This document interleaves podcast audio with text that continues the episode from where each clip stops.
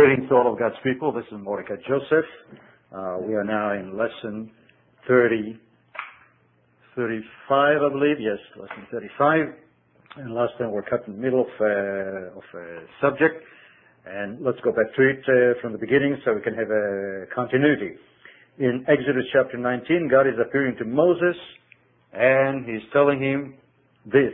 And uh, as we were, I believe, in, uh, in verse 3, uh, we read, And Moses went up to God, and, and the Lord, that is eternal, called to him from the mountain, saying, Thus shall you say to the house of Jacob, and tell the children of Israel, You have seen what I did to the Egyptians, and how I bore you on eagle's wings, and brought you to myself.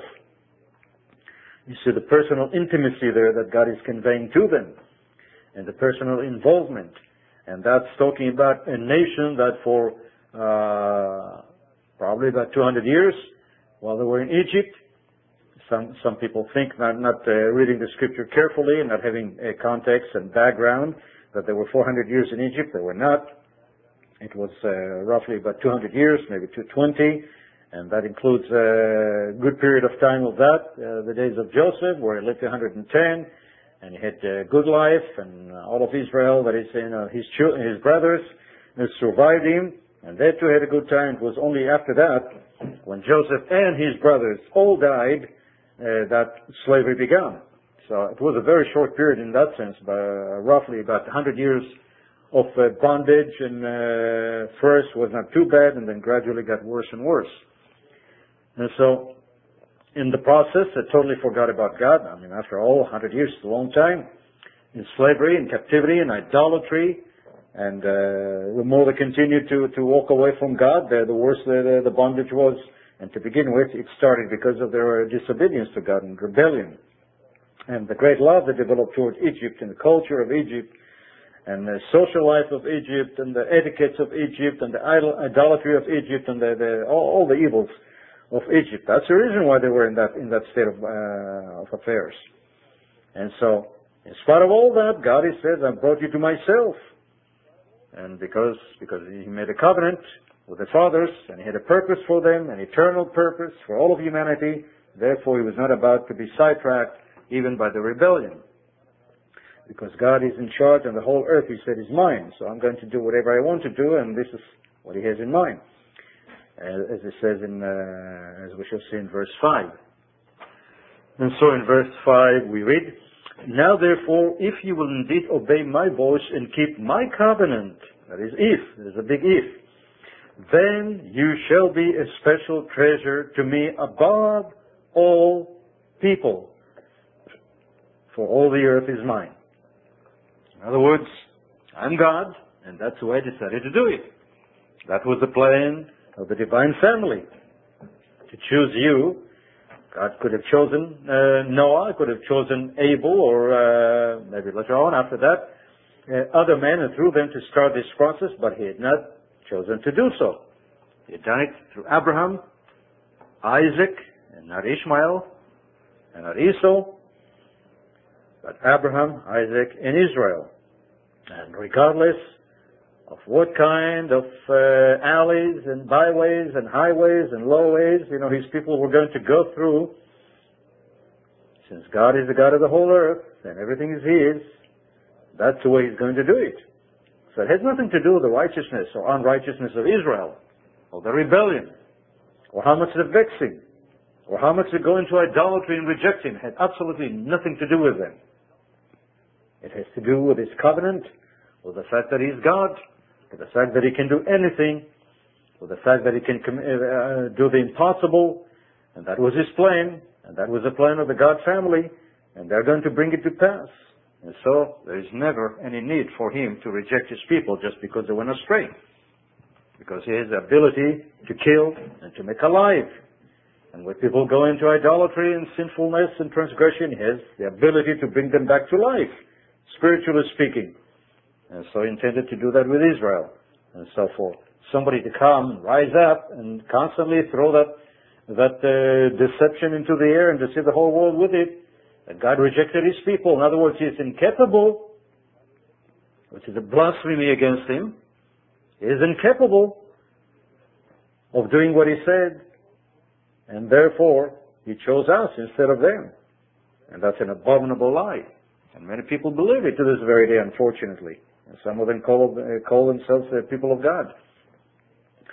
And so in verse 5 he says, The earth is mine, therefore I'm going to choose you above all nations, whether you like it or not. And verse 6, And you shall be to me a kingdom of priests and holy nation. These are the words which you shall speak to the children of Israel. In other words, you're going to be a kingdom, in one sense you might say, you're going to be, Uh, for me, you're going to be to me a kingdom of priests and a holy nation, in spite of you. You see, in spite of what you do, I'm going to make you be that kind of a people. That's the reason why I never forsake them, either in blessings or in punishment to this very day. That's why the trouble of Jacob is coming upon all of Israel. Because God is going to restore them to himself and marry them. And yes, graft others also into the commonwealth of Israel, but never replace Israel, as the big lie started to be taught 2,000 years ago, and many believe it. And so, verse 7, so Moses came and called for the elders of the people and laid before them all these words which the Lord commanded him. And that is the elders, the representatives of all the nations that spoke for them. And what did they say in verse 8? Then all the people answered together and said in unison, All that the Eternal has spoken, so will we do. And they had the good intention of doing it, but of course, that's not the way things turned out to be. But nevertheless, God was going to fulfill what he said he will, even when Israel rebels against him. So this has eternal implication that his nation, his people, is going to be a chosen generation and in a special place among all the nations of the earth to the end of time, when time ceases to be time, into eternity. And that's why we see that which God had planned in, in detail, long in advance, into the future, with the heavenly Jerusalem when it descends upon this earth, which none of us can claim that that heavenly Jerusalem is a temporary one, is a physical one. We all agree and know and believe, and none of us, and even in the false churches of this world, none of them ever claims that heavenly Jerusalem is not an eternal city. And yet all then see and know and deny that the names of the gates are the names of the tribes of Israel, which means Israel will have a place for eternity in that position, and none others will ever replace Israel. Never, ever into eternity. Because that's the way God meant for it to be. And so it shall be done. And it's worth repeating what Paul said, and it's worth repeating it many times. Let God be true and every man a liar who says otherwise. And that's in essence what he was saying in Galatians. Though we or an angel from heaven gives you another message, and this is the message that he was talking about, and people did not understand what he's talking about, not having his background. If anybody else comes and brings you another message, let him be accursed, because it's not of God. And he said it twice. And so, that's exactly what God did. Later on, when you see in the book of, uh, of Peter, that is First Peter, an apostle, who is going to be one of the foundations in the heavenly Jerusalem, ruling over one of the tribes of Israel. You see, not ruling over the church from the concept of the world, but over the church of God from the concept of God, Israel. You see, and it's not a spiritualized Israel. It is Israel who has now the Holy Spirit, but nevertheless, physical Israel that is now became spiritual because God is going to bring all of them repentance and redemption and salvation and deliverance. And He's going to make them His people again and make a new covenant with them. And they shall be His people forever. As I said in many other places. As long as there is a sun up there in heaven and a moon and stars, so will the nation of Israel always stand before me forever. And so when Peter went to his people, because he was a, a minister to the circumcision, that means to the children of Israel. And this is exactly where he went. He went to Babylon where the major portion of the Jewish nation was. And on the other side of the river, as Josephus tells us, were the children of Israel, the ten lost tribes, so to speak. Everybody knew where they were at the time. It was not an issue. Who are they and where they are? They themselves knew who they are. Many of them came to Jerusalem to bring offerings in the temple because they still retained a measure of the faith.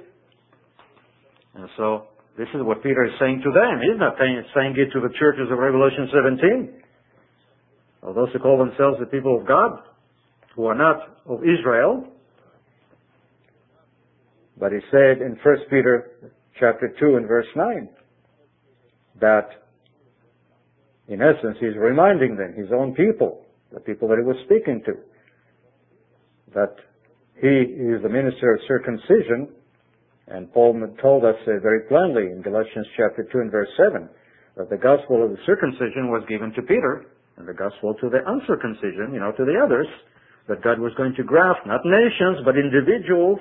That was the commission of Paul, not to convert all the nations, uh, was for him.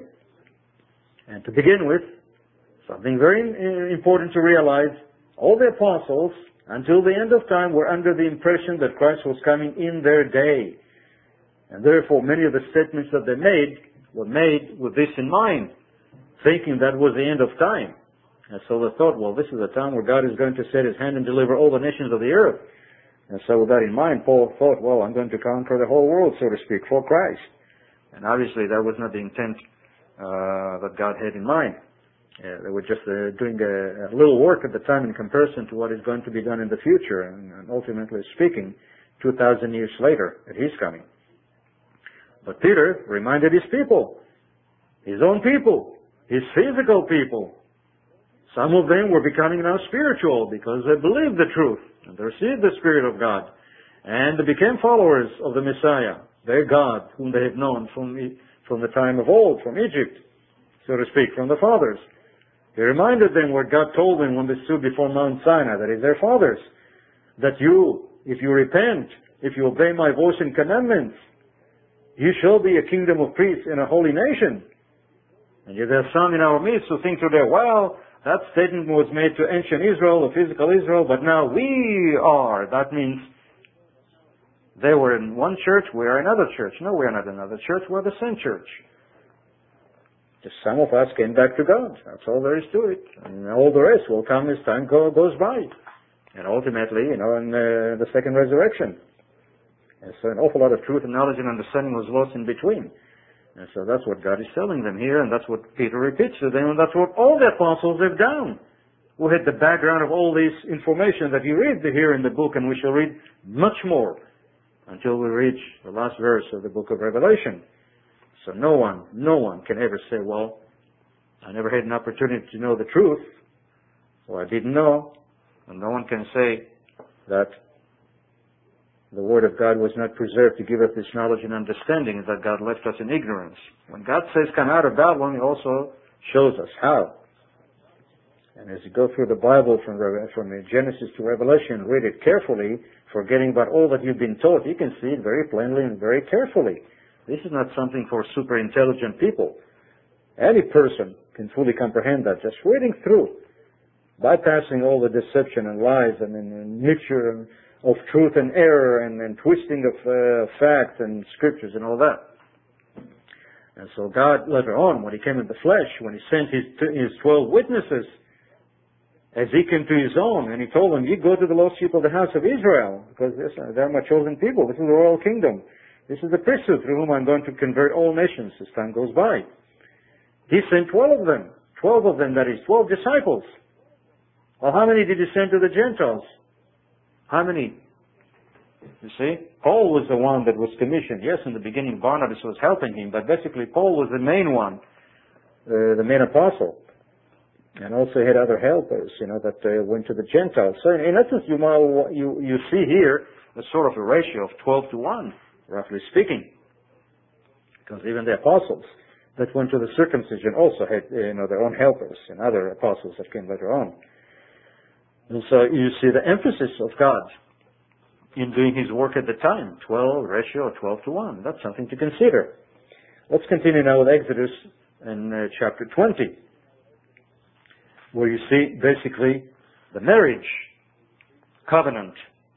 You see, this was a covenant, uh, and the word covenant is a little bit confusing in, in, in English because you have covenant and you have testament, and uh, at times they are interchangeable, and your testament in specific is when somebody dies, that's when you have a testament, a covenant, you do something when you're alive, and yet because uh, Moses was commanded by God to offer sacrifices, so blood can be shed, in other, in other words, to, to ratify the covenant, so that in essence symbolized already the death of the testator, the death of the God that made a covenant with Israel uh, in the future, not at this time, where he himself in person now will come and shed his blood. And so it's an interchangeable word, covenant and testament.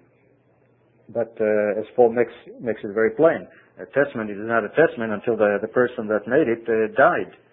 Uh, it's for that. But obviously, when God made it with Israel, he, he, he was not dead, and he was not about to die, and it was uh, 2,000 years uh, down the road, so to speak, or 1,500 years down the road, that he would come in the flesh and give his life and die for them and be resurrected and heal them and cleanse them and purge them and purify them and take them back to himself, a bride without spots and without blemishes, and the others that he's grafting into that commonwealth of Israel. And so this is what we see here. Uh, the, the covenant and the laws of the covenant, and then all those that you get him later on in chapter 21 and so forth, 22, 23, and the rest of the five books of Moses, uh, the laws, the statutes, the judgments, the precepts, the testimonies, the ordinances, all those things are the ones that are applicable at least as time goes by when there is a temple or there is no temple and to this very day all those things became a part of the covenant. And people were to abide by them, and that's why Christ said, don't think that I came to destroy the law, that is the Torah, and that it was a generic name for the entirety of the body of law and code of behavior. All the prophets, you see, and all that they said, and all the teachings that they gave, and all the promises, and all the covenants, and all the, the events to come, of which uh, they have prophesied because I spoke through them. They didn't do it on their own. So I didn't come to destroy any of that. Because until heaven and earth shall pass away, not one jot, not one tiny little dot of the entirety of the body of law that is applicable. See, underline that, that is applicable. Not, a, not any of that shall pass, you see, until all things be fulfilled, and all things have not been fulfilled yet. And yet, the false churches, coming out of ignorance and darkness, no background, no understanding, claiming that they are the true church and leading others in the same path, and many that came out of it into the knowledge of the truth brought still good measure of that deception with them, not realizing it, and therefore there is a mixture there of truth and error, truth, uh, uh, you know, the tree of the knowledge of good and evil. And so we have to be aware of that and retain the good and cast away that which is not. And so the covenant that is, we see here in chapter 20 is based on what is called in Hebrew the ten words. Aseret, ten, dibrot. You see, uh, davar in Hebrew is a word or thing, and davar is also a word. And uh, that's why the word of God is called the davar. Uh, the logos in English, spokesman also. Davar comes from the word to ledaber, to speak. And so for the ten, he chose uh, uh, the feminine form of it. Davar is in the masculine, Dibra is in the feminine, and the ten words, Aseret HaDibrot, that's in the feminine, the ten words in the feminine form. And uh, this is the only ten that he, that he called Aseret HaDibrot. So they're not called the commandments, they're called the words. The word of God. You see? And then for commandment, the word for commandment is mitzvah. When you command, letzavot, that's in Hebrew to command, mitzvah. And that is a word that is generic and inclusive to all that God said do or don't do. And so in the five books of Moses you find what is called in Hebrew the Taryag mitzvot. That means an abbreviation of the uh, in Hebrew alphabet of the 613 commandments And uh, many of them involve uh, rituals of the temple, and when there is no temple, they are not in force. And then the rest are still in force, and those things which are applicable are applicable to this very day.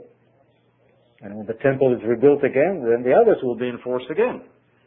As, as you can see uh, later on, and we shall come to that in Ezekiel and many other places.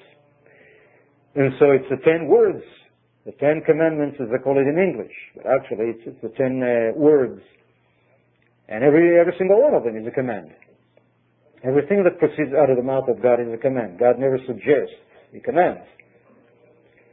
And so the ten words in the covenant is based on the ten words, on the statutes, on the judgments, on the precepts, on the testimonies.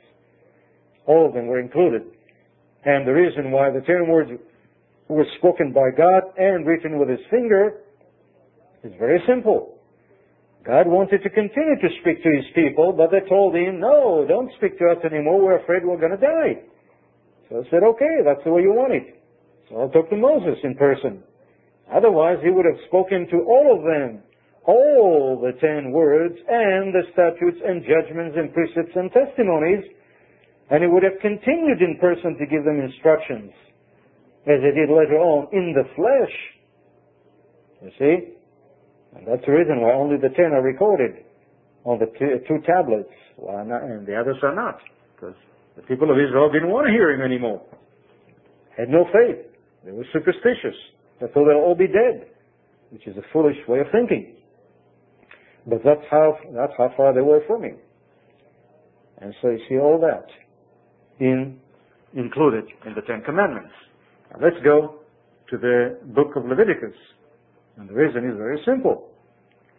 Israel, though they received the commandments, though they had the tabernacle constructed among them, though they were supposed to know how to behave themselves, how to walk before God, Nevertheless, they continued to, to offer uh, sacrifices to demons, to idols, as later on God himself will say to them in Deuteronomy, uh, at the end of the book, and then in Hosea, in other places by the prophets, and then later on even quoted in the New Testament by Stephen.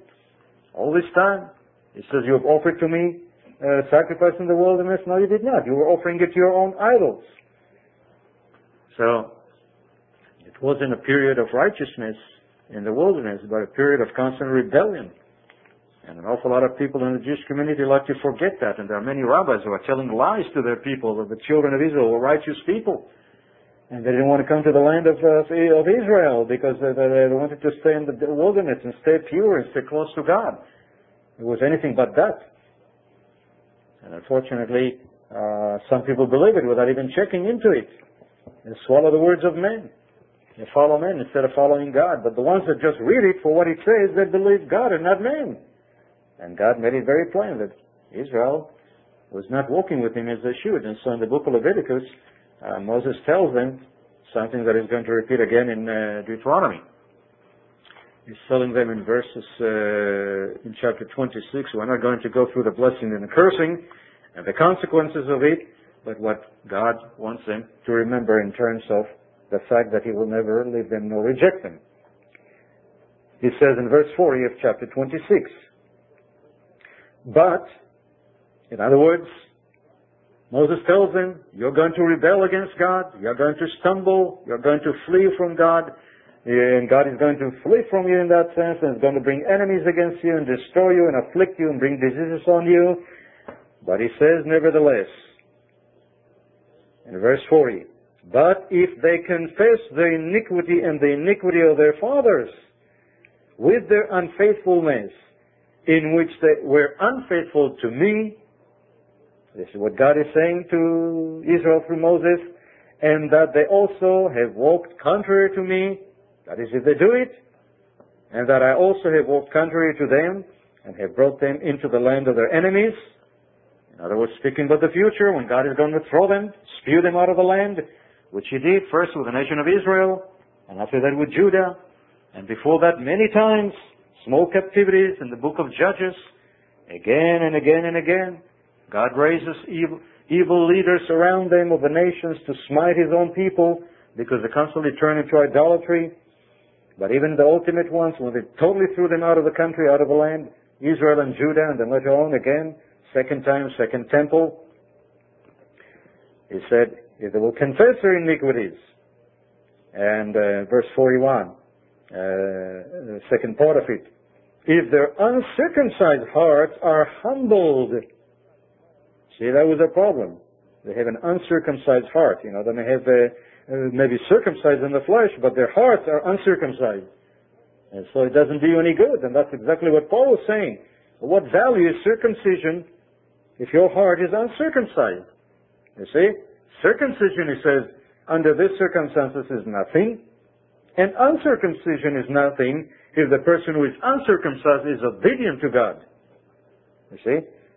And so God says, if their uncircumcised hearts are humbled and they accept their guilt, and people don't like to say I'm sorry because I am wrong, but he said if they will accept their guilt, then I will remember my covenant with Jacob, my covenant with Isaac, my covenant with Abraham, I will remember, and I will remember the land. You see? In other words, God says, you always had the option. It is never, ever too late, no matter how far you went. And that's the reason why Christ gave the example of the prodigal son. He's speaking about Israel, coming back to the Father, coming back to their God. And God is always there with open, stretched arms to receive them back. No, God never rejected them. And anybody who, who says otherwise is a liar. And uh, earlier, if we can uh, go back to uh, the beginning of the chapter, where God is telling them what is going to happen and what will happen to them if they forsake Him. In chapter 26 and verses 1 to 5, we shall read this, You shall not make idols for yourselves, neither carved image, nor a sacred pillar, which was a phallic symbol, uh, that was an item of worship in the days of old. In other words, they said, well, this is how we come back, come to life, that is, so they worshipped it. And uh, you shall rear up for yourselves, nor shall you set up an engraved stone in your land, which they did all that, to bow down to it, for I am the Lord your God. I am the eternal your God. Those are not. Verse 2, you shall keep my Sabbaths and people said today, well, we don't have to do it, we're spiritual. God says you shall keep them. And reverence my sanctuary. I am the eternal.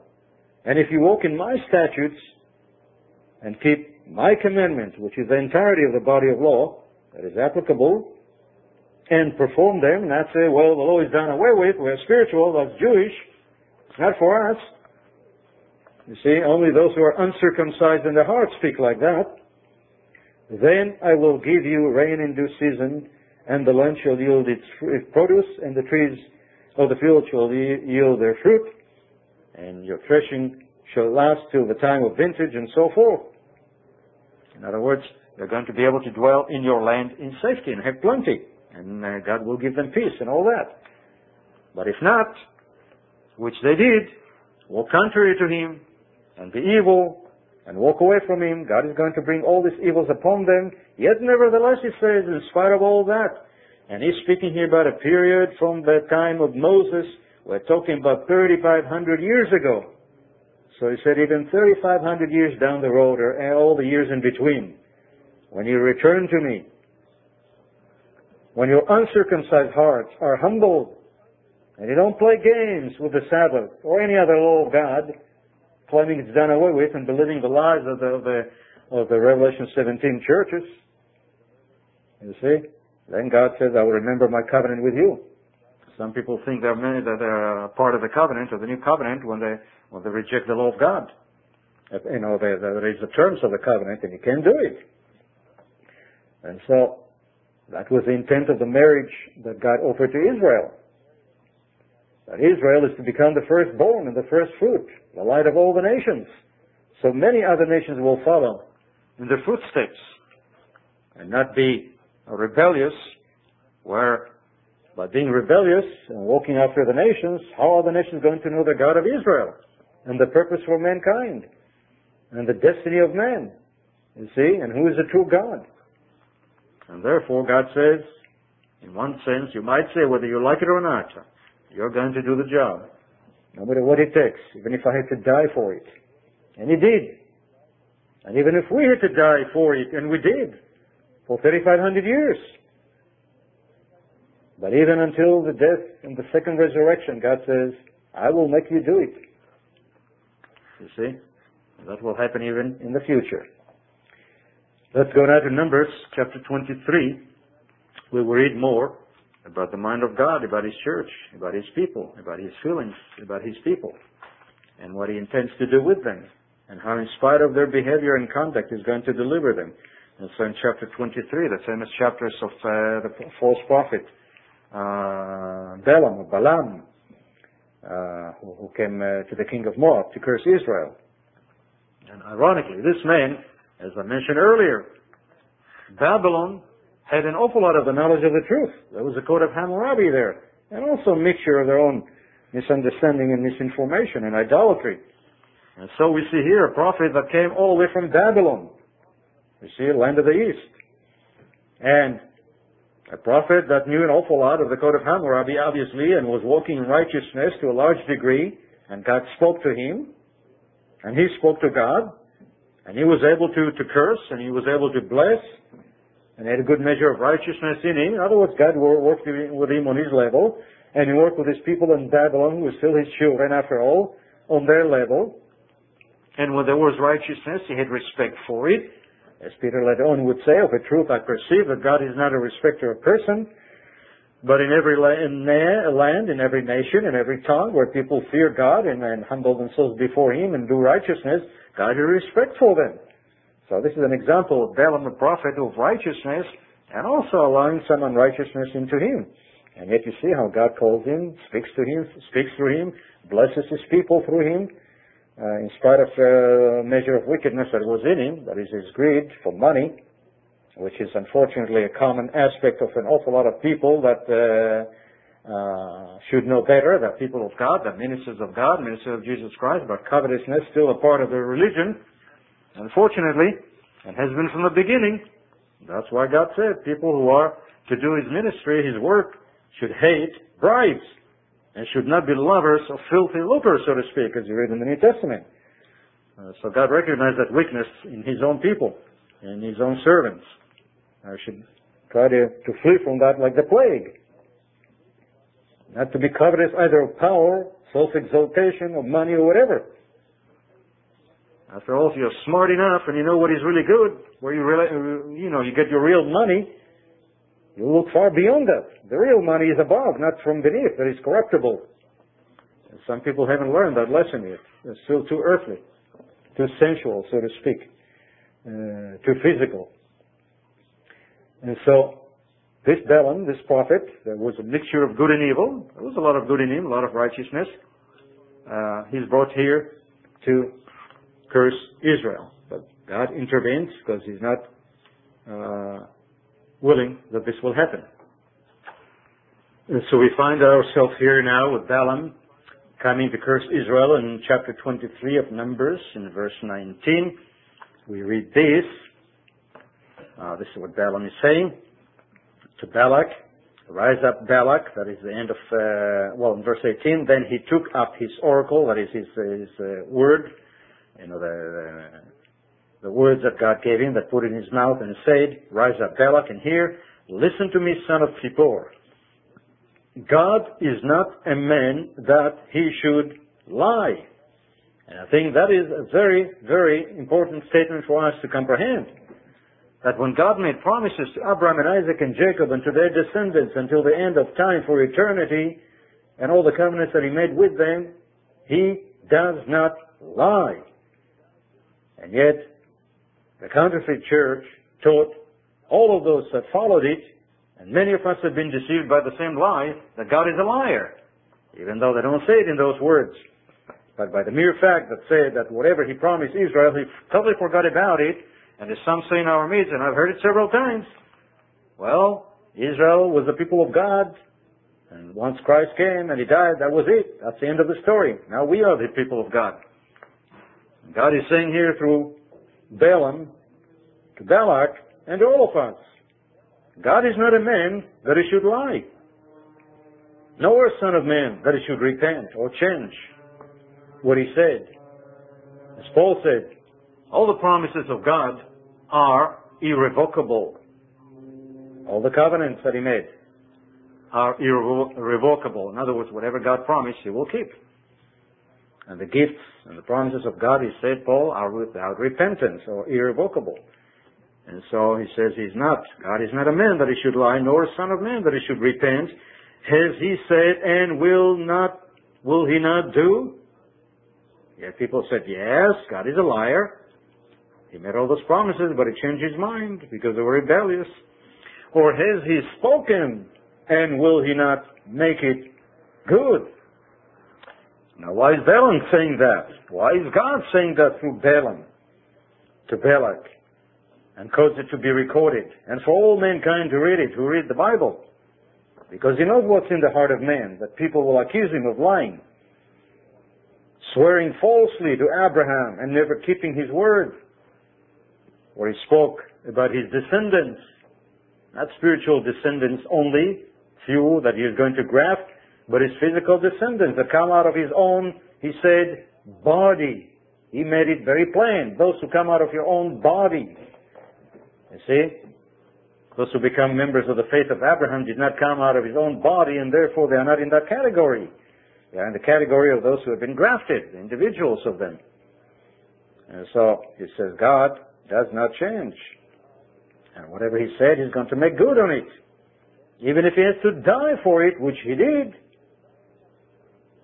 As Paul made it very plainly, Christ came in uh, the book of Romans, chapter 15, I believe, or 14. He came to confirm the promises. So he gave his life in order to confirm the promises that he made to Abraham, or else Abraham would have, would have lived his life in vain. And so in verse 20, Behold, I have received a command to bless. He has blessed, and I cannot reverse it. And those that God said bless Israel will be blessed, and those that curse Israel will be cursed. And Balaam was not about to curse Israel. And yet a lot of people wanted to curse Israel, and curse Judah, and curse the people of God. We should not be a part of them. Verse 21, He has not observed iniquity in Jacob. What does that mean? He has not observed iniquity in Jacob. Does that mean Jacob never sins? Of course not. But God who sees things which are not as though they are, knowing that He's going to redeem them with His own blood and purify them, and He says the time will come where people will search for the sins of and iniquities of Jacob and will find none. That's what He's talking about.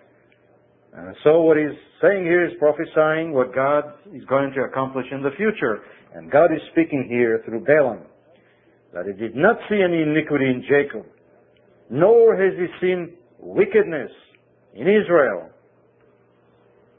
You see? Because God is going to totally blot out all sins and iniquities and redeem Israel with his own blood and restore them to him. And that's the intent of the statement. And the Lord God, he continues, is, that is the Lord, his God, is with him. Not without him. In spite of his rebellion, in spite of all that he had done, God is with him and the shout of a king is among them. God brings them out of Egypt. He has strength like a wild ox. You see? Those things are very important for us to comprehend and to understand, as God recorded them to be. And he that has an ear, let him hear. And then let's go to chapter 24, where it continues. I mean, all these chapters are about the people of God and what God felt about his own people.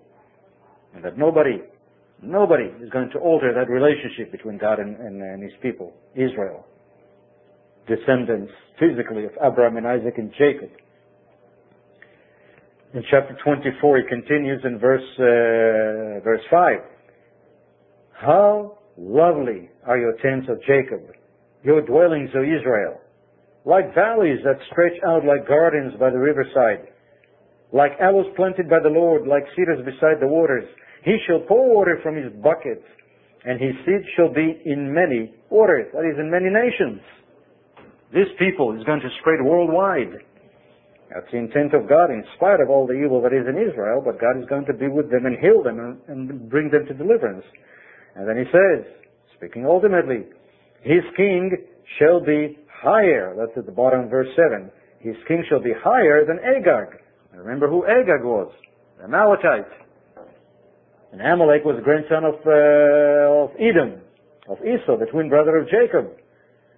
And when Israel was coming out of the land, remember in uh, Exodus chapter 17, Amalek was swooping down to try to destroy some of Israel. Why was Amalek doing it? Because Amalek was the son of Edom. And Edom felt that he had the birthright. And Amalek didn't want anybody from Israel coming and taking his birthright. And so Amalek was always a thorn in the, in the flesh of, uh, of Israel, and God told them, you better destroy them, obliterate them from under heaven. He said, don't forget to do it. And they constantly forgot to do it. And to this very day, they're dealing with that very problem. Yet God said, I swear by my own throne. And that's what he said there, as you can read it in the, story in the war of uh, Joshua and Amalek. Moses said that God swore, he stood up and he swore by his throne that he's going to have a war with Amalek from generation to generation until he blots out that evil that rises himself against the God of heaven and claims that the inheritance belongs to him. And so he says he's king, the king of Israel, the one that came in the flesh, the one that married Israel, the one that will come again. And he says, and his kingdom shall be exalted. And then he continues in uh, verses, let's continue uh, in verse uh, 17. Speaking about Israel again. I see him, but not now. I behold him, but not near. A star shall come out of Jacob, speaking about the Messiah. A scepter shall rise out of Israel. And he's not talking about the first coming. He's talking about the second coming. Because Jacob will continue to be Jacob, the people of God. And he says, a scepter shall rise out of Israel and batter the brow of Moab and destroy all the tents of of uh, tumult or Seth in Hebrew. Uh, that is the nations around that rise against Israel. In verse 18, and Edom shall be a possession. Seir also his enemies shall be a possession, while Israel does valiantly, and out of Jacob, verse 19, one shall have dominion. That is the king of Israel, and destroy the remains of the city. Then he looked on Amalek, and he took up his oracle and said, Amalek was first among the nations. And it was all the nations that came out of Edom. Remember, uh, Jacob had 12 sons. Esau had, I believe, 12. And Edom had, uh, I think, 14 dukes. That spread into many nations. There are many nations that came out of Edom. Iraq is one of them. The Sheikhdoms uh, along the Gulf, uh, the Persian Gulf are among them. And many of them uh, dwelt in, uh, in what became known by the Greeks as Phoenicia, meaning Phonic or the red. In other words, when they saw the Edomites, sons of Edom, living in Lebanon because they took over that area from the Hamitic race, they called them Phonic people, that is the red people, that means Edom. That's all they called them. Now, those people moved later on to Spain, and they are known as the Spanish people. So there are many nations that came out of Edom. And uh, some of them uh, believe in the God of Jacob, and uh, some of them will finally repent and acknowledge that God has the right to to uh, determine to whom the inheritance belongs. And so that war that was going on there in the Middle East spread uh, to Europe. You know, the Spanish Habsburgs, Spain, England. The birthright is always the issue. And then coming to the New World, North America, South America, the birthright is always the issue. And God said He's going to deal with all those who rebel against His, his will, you know, to determine to whom belongs the birthright. And so he said, that's what He's saying about Edom, about Amalek. And so, verse 20, then He looked on Amalek, and He took up His oracle and said, Amalek was first among the nations, but shall be last until he perishes. And that was the war that God declared against Amalek and all the enemies of Israel from generation to generation. in Exodus 17. And God makes it very plain how he feels about his own people. And we should uh, see it from God's point of view, not man's point of view. So, Let's continue now to Deuteronomy in chapter 4. Israel is going through the wilderness. Israel is rebelling and deciding that they are not going to come to the land of, of glory because they're not competent, you know, they're, they're, they're not uh, uh, full of faith. In other words, they don't believe that God can deliver them. And so God says, okay, that's the way you want it. All of you are going to die here, even though all of them were in the marriage covenant. But he said, your sons will continue. And so now he's making a new marriage covenant, so to speak. He's renewing, in essence, the covenant. And that's something that people don't understand about a marriage. You see, in human marriage, we're physical. We die, we know, we live a certain period of time, and then we die. And so when we get married, that's it. Generally speaking. Uh, unless some, some people get married uh, several times. But in either case, you know, you know, when you go through the marriage, you, you don't go and remarry the same person again and again and again and again. Or renew a covenant, even though some people have the custom of, you know, the 25th anniversary, 50th anniversary, and they renew their vows. But uh, the marriage that God had with his people is on a generational basis. Since we're reaching the end of the tape, I'll say greetings again to all of God's people. Until next time, this is Mordecai Joseph. The preceding message was taken from the worldwide website at address www.biblestudy.org. This site is sponsored by Barnabas Ministries. Bible Study. You have questions, the Bible has answers.